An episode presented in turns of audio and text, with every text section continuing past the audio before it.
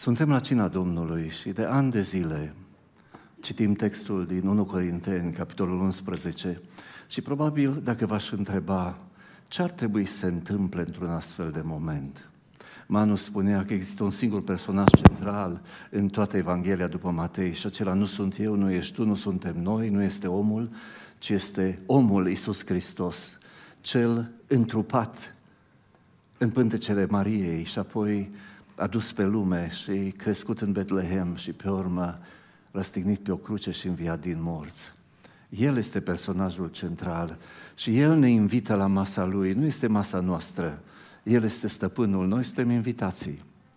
Și la cina Domnului facem două lucruri. Îl pomenim pe El și vestim moartea Lui. Observați, totul este despre El, nu despre noi. Dar aș putea să adaug încă un element la lucrul acesta. Îl pomenim pe El, vestim moartea Lui și de o bună vreme, în anul acesta, fiind în Evanghelia după Matei, ne-am oprit asupra fericirilor și în fericire avem chipul Domnului Isus Hristos, caracterul cristic care ar trebui să se sape în viața fiecăruia dintre noi. Țineți minte, fericirile se înlănțuiesc într-un șirag, într-un colier. Nu sunt opt lucruri disparate pe masa sufletului nostru și lucrul acesta este subliniat de Matei însuși sau de Domnul Isus Hristos, a lui este predica, atunci când prima și ultima fericire sau prin ele ne oferă același, aceeași răsplată. Ferice de cei săraci în duh, căci a lor este împărăția cerurilor.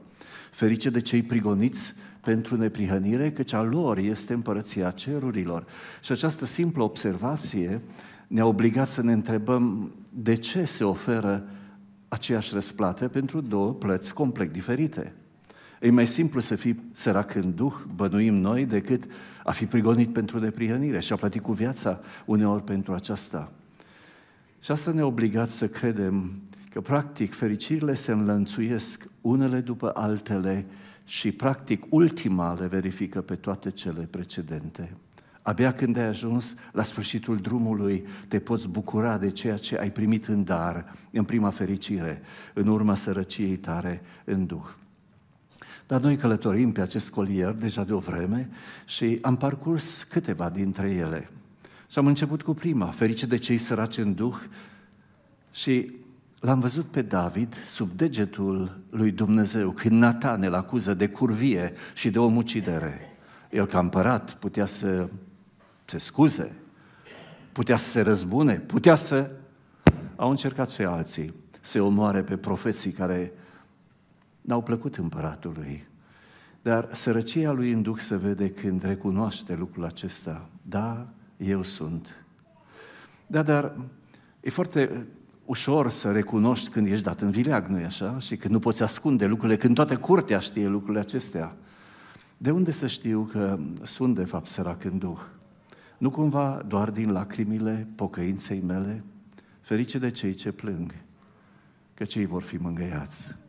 Dar și lacrimile pot fi false.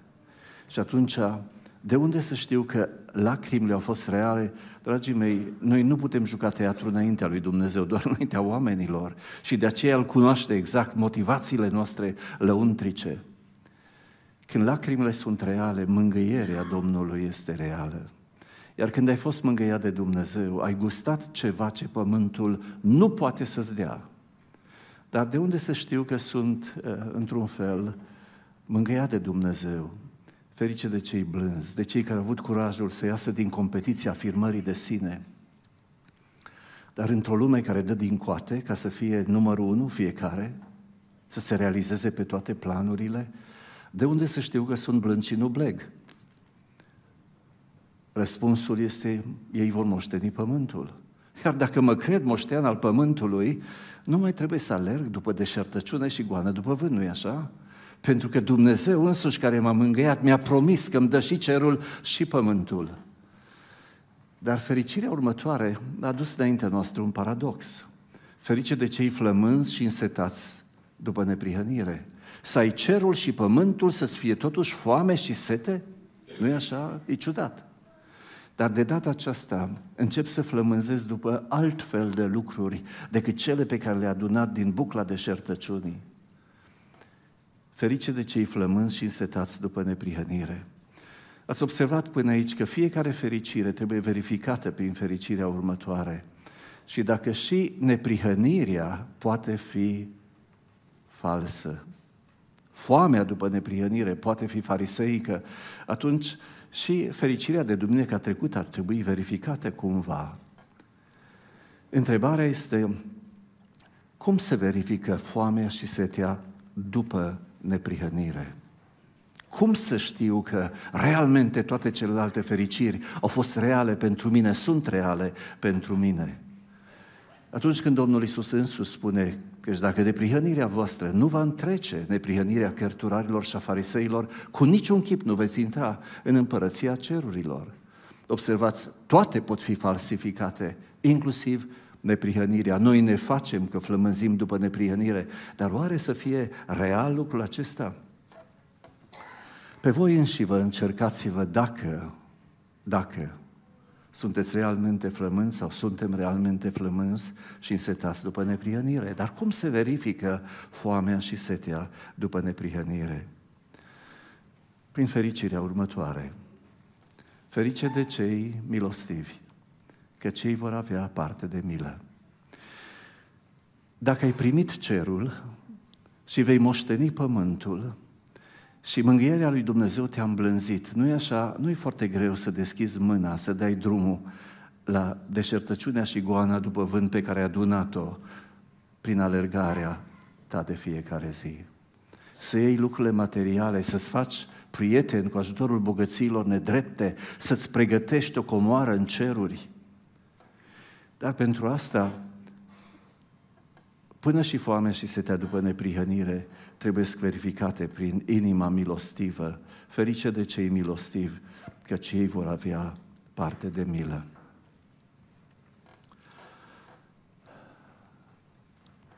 Atunci când te-a atins Dumnezeu și te-a apropiat de El, când ți s-a vindecat relația cu El, începi să te vindeci pe dinăuntru.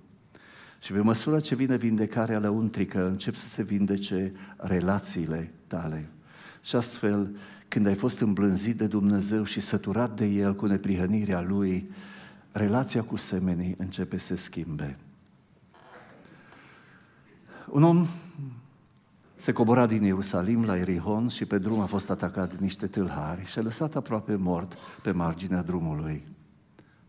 Spune Domnul Isus, cărturarului îngânfat, care a întrebat, dar cine este aproapele meu? Și a venit din întâmplare un preot L-a văzut și a trecut pe lângă. A venit și un levit și nici nu l-a băgat în seamă. Și a venit un samaritean. I s-a făcut milă de el, s-a oprit, i-a legat rănile cu un de lemn, l-a pus pe măgarul lui, l-a dus la Han și a spus hangiului, orice vei cheltui, îți voi da la întoarcerea mea. Dragii mei, când Dumnezeu ți s-a apropiat de viața ta și indiferent cine ai fi, ești săturat de el, ai un ochi pentru cel căzut între tâlhari de lângă tine, atunci aproapele tău este cel care iese în drum. Ferice de cei milostivi, că cei vor avea parte de milă. Dar ce înseamnă a fi milostiv? Lexiconul îți oferă câteva uzaje ale termenului în um, Noul Testament a avea milă față de cineva sau a ajuta pe cineva căzut în necas care își cere ajutorul sau a avea, avea parte de milă. Tu însuți avea parte de milă. Toate aceste sensuri le găsim în textele din Noul Testament. Dar ce am învățat citind textele acestea este că doar cel milostivit poate fi milostiv. Doar cel care a avut parte de milă va fi milostiv cu alții. Și lucrul acesta este important atunci când realizăm că în tot Noul Testament avem două texte care conțin termenul acesta. Primul este în textul nostru, Matei 5 cu 7, al doilea este în Evrei, capitolul 2, versetul 14. Dar dacă ar fi să le așezăm în ordine, ar trebui să inversăm ordinea lor. De ce? Pentru că în al doilea text, în cel din Evrei, Hristos este numit cel milostiv, iar în cel din Matei, noi suntem chemați să fim cei milostivi. Și am spus, doar cel milostivit de Dumnezeu, cel care a avut parte de milostenia lui Dumnezeu, va avea milă de alții. Și de aceea dați-mi voie să încep cu textul din Evrei, capitolul 2, versetul 17, conține termenul, dar aș cita din versetul 14. Astfel, dar, deoarece copiii sunt părtași sângelui și cărnii, tot așa și el însuși a fost deopotrivă părtaș la ele, pentru ca prin moarte să nimicească pe cel ce are puterea morții, adică pe diavolul, și să izbăvească pe toți aceia care prin frica morții erau supuși robiei toată viața lor. Căci negreșit, nu în ajutorul îngerilor vine el, ci în ajutorul seminței lui Avram. Prin urmare, a trebuit să se asemene fraților săi în toate lucrurile, ca să poată fi, în ce privește legăturile cu Dumnezeu, un mare preot, și aici este termenul nostru, milos și vrednic de încredere, ca să facă ispășire pentru păcatele norodului. Cum am gustat mila lui Dumnezeu față de noi? Dragii mei, cel care a creat toate, pentru că toate lucrurile au fost făcute prin El. Cuvântul care era cu Dumnezeu și era Dumnezeu a dezbrăcat slava Lui și s-a întrupat și a cortuit printre noi plin de har și adevăr. Și nu numai atât, El a venit să umble printre noi ca adevăratul om neatins de păcat, ca să retrezească în noi foamea după a redeveni oameni. Ce El a acceptat să plătească în locul meu și în locul tău și astfel a devenit un mare preot milos și vrednic de încredere să facă ispășire pentru păcatele norodului. Omul în păcatul lui are nevoie de harul lui Dumnezeu. Și harul se revarsă peste noi, nu pentru că îl merităm, că de aceea este har. Este un dar nemeritat. Se revarsă peste noi în momentul în care Domnul Iisus Hristos spune ferice de cei săraci în duh, adică de cei care și-au scotocit buzunarele sufletului și n-au cu ce plăti intrarea în împărăția cerurilor și întind mâna spre cel care poate să le dăruiască, să le hăruiască lucrul acesta. Omul în păcatul lui are nevoie de harul lui Dumnezeu și harul este turnat peste noi din belșugul a ceea ce are Dumnezeu și nu în baza meritelor noastre. Dar omul în mizeria lui are nevoie de mila lui Dumnezeu. Dragii mei, faptul că mi-am recunoscut nevoia, păcatul, mizeria, mi-am mărturisit-o, încă nu sunt un om nou de a doua zi, Dezbrăcarea omului vechi este un lucru complicat, de multe ori vine cu piele cu tot și de aceea ne întoarcem în tiparele vechi. Petru spune, nu vă lăsați târâți în poftele pe care le aveați altă dată când trăiați în neștiință târâți. Omul vechi nu se lasă dezbrăcat și de aceea în mizeria mea eu am nevoie de mila lui Dumnezeu și în mila lui El coboară în mine și umblă alături de mine ca să mă transforme într-o chipul și asemănarea sa și îmi face o promisiune extraordinară. Toate lucrurile lucrează împreună spre binele celor ce îl iubesc pe Dumnezeu și anume spre binele celor chemați după planul Său. Care e planul său? Să mă fac asemenea chipului Domnului nostru Isus Hristos. Și dacă El și-a arătat mila Lui față de mine, pe măsură ce sunt transformat într-o chipul și asemănarea sa, pe măsură ce urc scara devenirii cristice, inima mea începe să vadă nevoile celor din jur și să gust din bucuria aceea de a dărui, de a ajuta, de a ridica, de a ierta. În mizeria mea am nevoie de mila lui Dumnezeu ca să mă transforme într-o chipul și asemănarea Fiului Său. Doar cel care a fost milostivit va putea fi milostiv la rândul lui. Dar vă întreb, de fapt, ce celebrăm noi la cina Domnului? Atunci când îl pomenim pe El și când vestim moartea Lui, nu cumva celebrăm revărsarea milei Lui Dumnezeu asupra noastră? N-am meritat-o în niciun fel. Cu alte cuvinte, noi celebrăm, practic, milostivirea lui Dumnezeu față de noi în Domnul nostru Isus Hristos. Imaginați-vă, dacă aș fi conștient de lucrul acesta, cum aș întinde mâna după pâine și vin? La ce m-ar obliga gestul acesta pe mine în relația cu cei din casa mea, în relația cu cei din jurul meu? Ferici de cei milostivi, că cei vor avea parte de milă.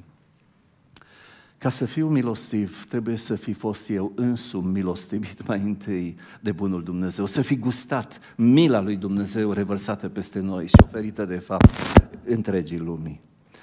Dați-mi voie să vă spun că această fericire nu poate trăi fără cele precedente.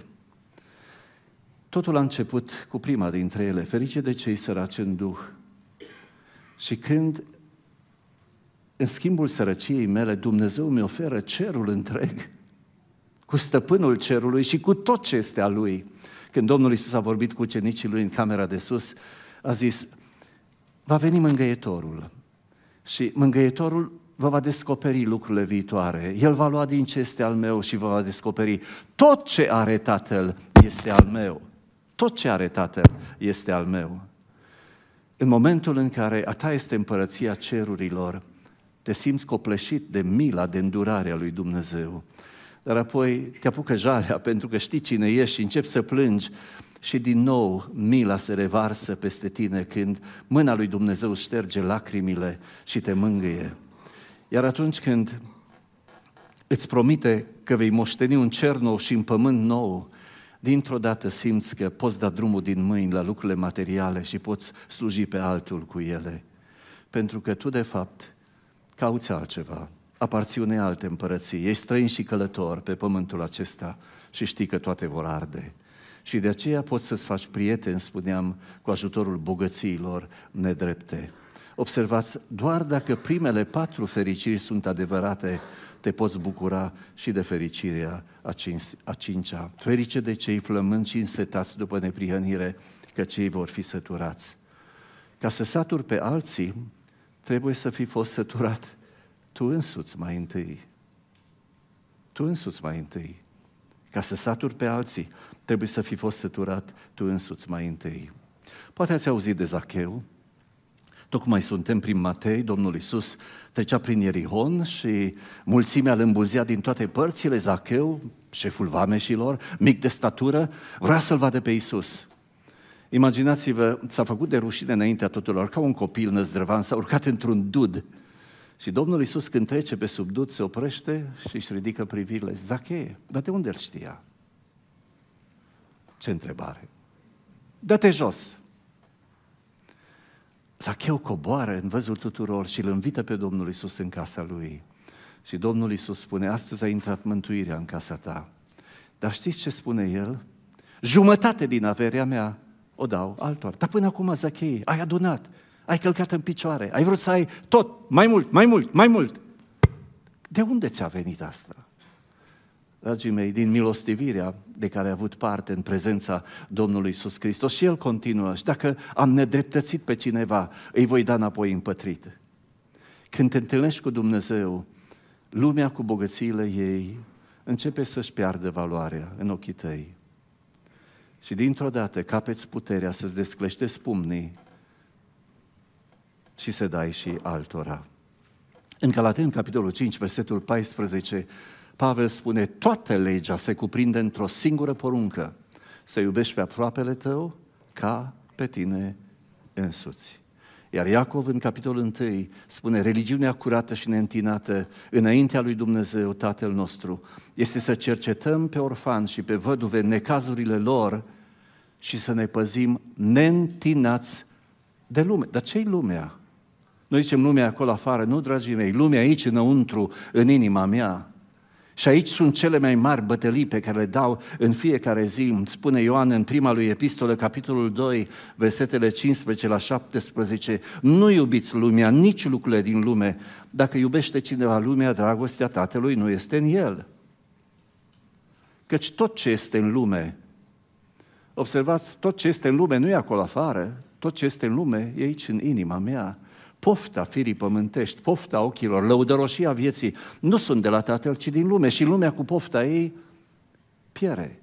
Dar cine face voia lui Dumnezeu rămâne în viac. Rămâne în viac. Vă aduceți aminte de tânărul bogat? Am vorbit despre el dimineață. Vine la Domnul Isus Hristos cu o întrebare nobilă și îl întreabă ce să fac ca să moștenesc viața, ca să am viața veșnică. Ce bine să fac?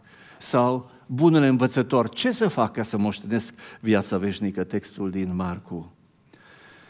Domnul Isus îi răspunde și zice, de ce mă numești bun sau de ce mă întreb ce bine? Binele este unul singur, păzește poruncile. Și el întreabă care? Și Domnul Iisus adună totul în Galaten 5 cu 14, să iubești pe aproapele tău ca pe tine însuți. O, oh, toate acestea le-am păzit din tinerețea mea, spune tânărul bogat. Îmi mai lipsește ceva. Dacă vrei să vii de săvârșit, du-te vinde ce ai, adică descleștează-ți pumnii de pe lucrurile adunate din bucla frășirea de jertăciunii, de la săraci, vei avea o comoară în cer, apoi vino și urmează-mă. Când tânărul nostru a auzit aceste vorbe, a plecat foarte întristat, pentru că avea multe avuții. Vă pun o întrebare simplă. Atunci când statistic te uiți, cine sunt oamenii mai darnici, cei bogați sau cei săraci? De unde știți?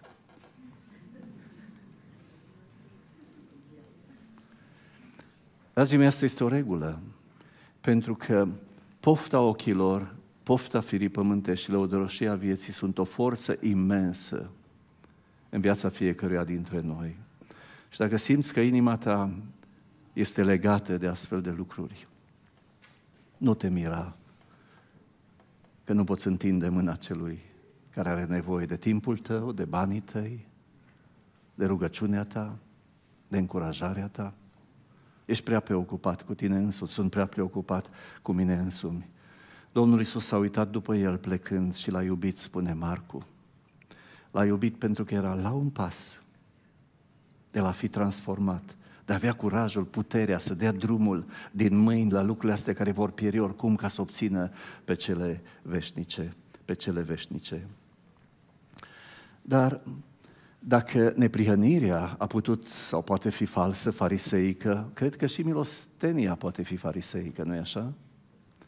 Și atunci toate trebuie verificate. De pildă în Matei, capitolul 6, Domnul Iisus Hristos, versetele 2 la 4, zice, tu când faci milostenie, să nu sunt cu trâmbiță înaintea ta cum fac fățarnici în sinagogi și pe ulițe, pentru ca să fie văzuți de oameni. Adevărat vă spun că și-au luat răsplata. Ci tu când faci milostenie, fă în ascuns, pentru ca Tatăl tău care vede în ascuns să-ți poată răsplăti. Tu când faci milostenie, nu o face de ochii lumii, nici pentru aplauzele oamenilor, fă de dragul Tatălui. Dovada faptului că ți foame și sete după neprihănire, nu după lucruri materiale ți foame și sete după prezența lui Dumnezeu. Marele capitol al dragostei din 1 Corinteni, capitolul 13, începe cu trei versete ciudate. Pentru că toate aduc înaintea noastră acte de caritate incredibile. Aș putea spune o milostenie de care niciunul dintre noi poate nu suntem în stare. Și cu toate acestea, Duhul lui Dumnezeu prin Pavel spune absolut degeaba. Chiar dacă aș vorbi în limbi omenești și îngerești și n-aș avea dragoste, sunt o aramă sunătoare și un chival zângănitor. Și chiar dacă aș avea darul prorociei și aș cunoaște toate tainele și toate știința, chiar dacă aș avea toată credința, așa încât să mut și munții, și n-aș avea dragoste, nu-mi folosește la nimic. Și chiar dacă mi-aș împărți toată averia pentru hrana săracilor și mi-aș da trupul să fie ars și n-aș avea dragoste, nu-mi folosește la nimic și nu sunt nimic. Nu sunt nimic. Dar despre ce dragoste să fie vorba? Țineți minte că Domnul Isus îl aduce pe tânărul bogat în fața tablelor legii care are două părți, relația cu Dumnezeu și relația cu semenii. Și el nu-i vorbește nimic despre relația cu Dumnezeu, pentru că Dumnezeu stătea în persoană înaintea lui și l-a întrebat pe tânăr, trebuie să alegi între avuțiile tale și între Dumnezeu. Și tânărul n-a priceput și a plecat, amărât.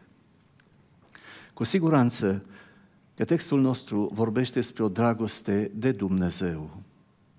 Pentru că doar atunci când tot ce faci, faci de dragul Lui, nu pentru aplauzele oamenilor, nu ca să scrie la sfârșit sponsor, două puncte, ta, ta, ta, ta, ta. Când toate acestea le faci de dragul Lui, dintr-o motivație, dintr-o inimă curată, abia atunci milostenia ta este primită și răsplătită de Dumnezeu. Doar cel milostiv va avea parte de milă. Mi se pare foarte greu textul acesta. Pentru că am spus, devii milostiv pentru că ai avut parte de milă. Da, dar mai este un moment în istoria mea în care acolo voi avea nevoie de toată mila lui Dumnezeu la judecată. La judecată.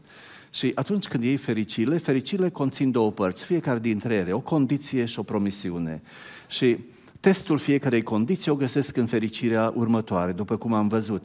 Și de aceea, de pildă, dacă vreau să știu că sunt sărac în duh, trebuie să mă uit dacă lacrimile mele sunt reale și așa mai departe.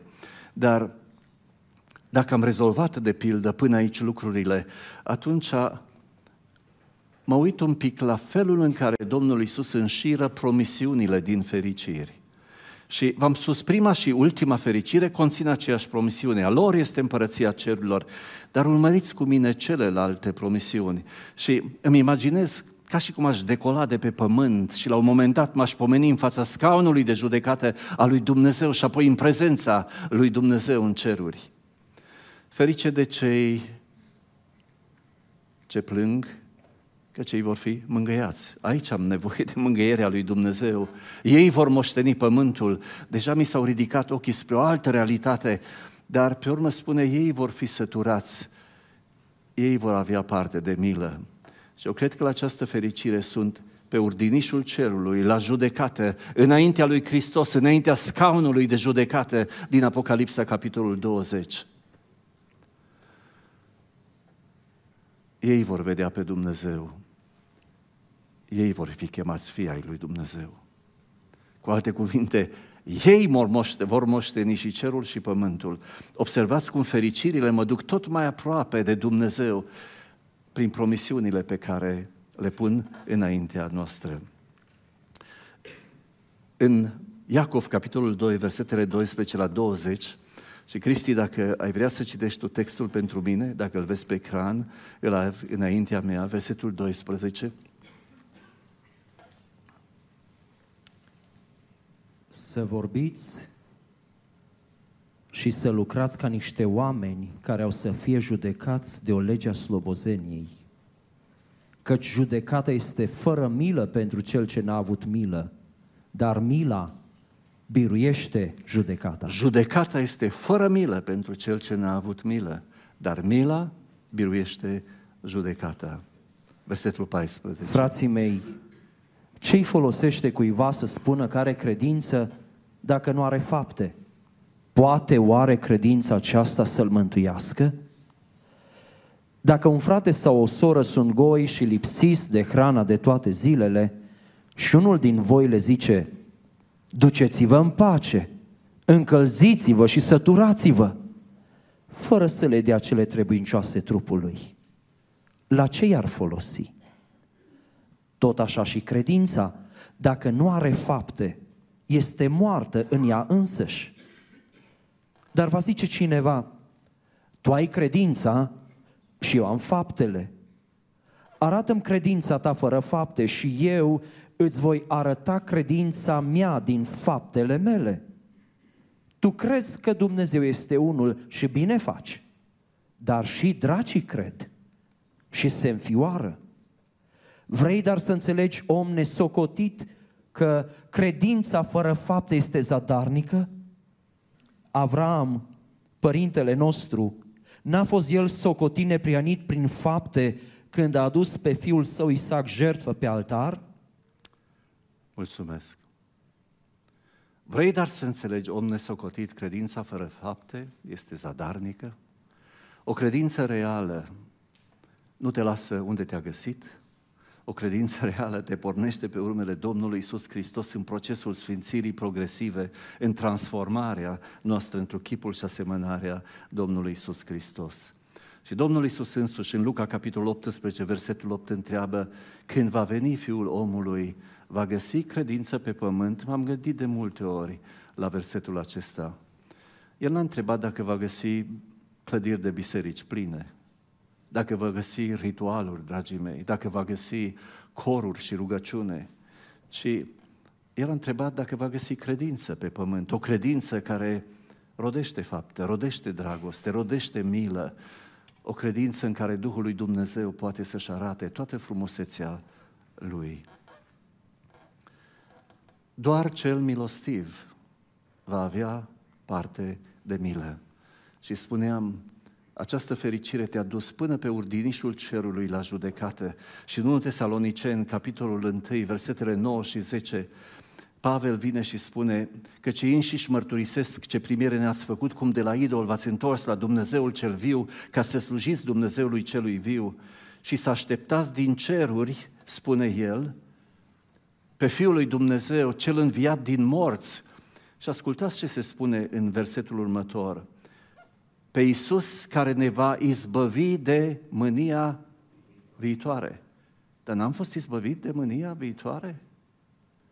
O, am fost izbăvit de consecințele păcatului, mă lupt cu puterea păcatului și îndăjduiesc în eliberare din prezența păcatului, dar în ultimă instanță, ca sfârșit al credinței noastre, vom primi mântuirea sufletelor noastre. Și Domnul Isus Hristos, dragii mei, la dreapta scanului de domnie, își revarsă mila peste mine în fiecare moment Știți cum, fiind paracletosul meu, avocatul meu care mijlocește pentru mine în fața completului de judecată, eu așa de ușor rostesc, iartă-mă, Doamne! Dar plata păcatului fiind moartea, cineva trebuie să prezinte chitanța că plata a fost plătită. Și acesta este marele meu preot în prezența lui Dumnezeu, care cu mâinile perforate mijlocește pentru mine revărsându-și mila peste mine cu fiecare păcat pe care îl mărturisesc. Pentru că într-o bună zi să desăvârșească răscumpărarea mea și acolo la judecată se spune, Tată, e al meu. Ne va izbăvi de mânia viitoare. În Coloseni, capitolul 3, versetele 13 și 14 spune, îngăduiți-vă unii pe alții și ca să te îngădui trebuie să am milă față de tine. De foarte multe ori mi ciudă pe tine, dar și tu ești doar o mănușă în mâinile altui, așa cum sunt eu în mâinile celui rău de multe ori. Și de aceea trebuie să avem milă unii de alții. Dacă unul are pricină să se plângă de altul, iertați-vă unul pe altul, cum v-a iertat Hristos, dar mai pe sus de toate acestea, îmbrăcați-vă cu dragostea care este legătura de săvârșirii. Dacă n-am gustat mila lui Dumnezeu, nu pot să am milă nici de fratele meu, de cel de lângă mine. În 1 Ioan, capitolul 4, versetele 20 și 21, eu mă pot lăuda că îl iubesc pe Dumnezeu dacă nu mă pot uita în ochii fratelui meu, îl rost pe fratele meu, sunt un mincinos, îmi spune textul. Dacă iubesc pe Dumnezeul pe care nu-l văd, ar trebui să-l iubesc pe fratele meu pe care îl văd. Și de aceea, doar în prezența lui Dumnezeu, când am fost luat în brațe de El, se naște puterea de a mă milostivi de cei din jurul meu. Dați-mi voie să închei. Ferice de cei milostivi, căci ei vor avea parte de milă.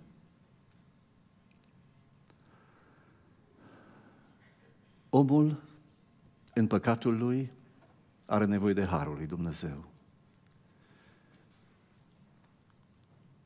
Pentru că fără plată trebuie să primesc mântuirea. Harul lui Dumnezeu a fost revărsat peste noi încă în prima fericire, dar ea trebuie verificate prin toate celelalte. În schimb, omul în mizeria lui are nevoie de mila lui Dumnezeu. Ca el, așa murdar cum sunt, om vechi, încă neînnoit, să coboare în mine, prin Duhul Sfânt, și să lucreze procesul sfințirii într chipul și asemănarea Domnului Isus Hristos. Eu în mizeria mea am nevoie de mila lui Dumnezeu.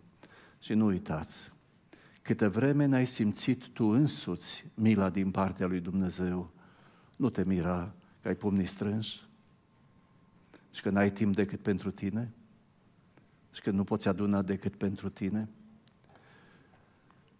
Suntem la cina Domnului și celebrăm, dragii mei, tocmai revărsarea îndurării lui Dumnezeu peste noi prin harul și mila sa. Asta facem când îl pomenim pe El și asta facem când vestim moartea Domnului. Practic celebrăm revărsarea milei lui Dumnezeu peste noi prin Domnul nostru Isus Hristos.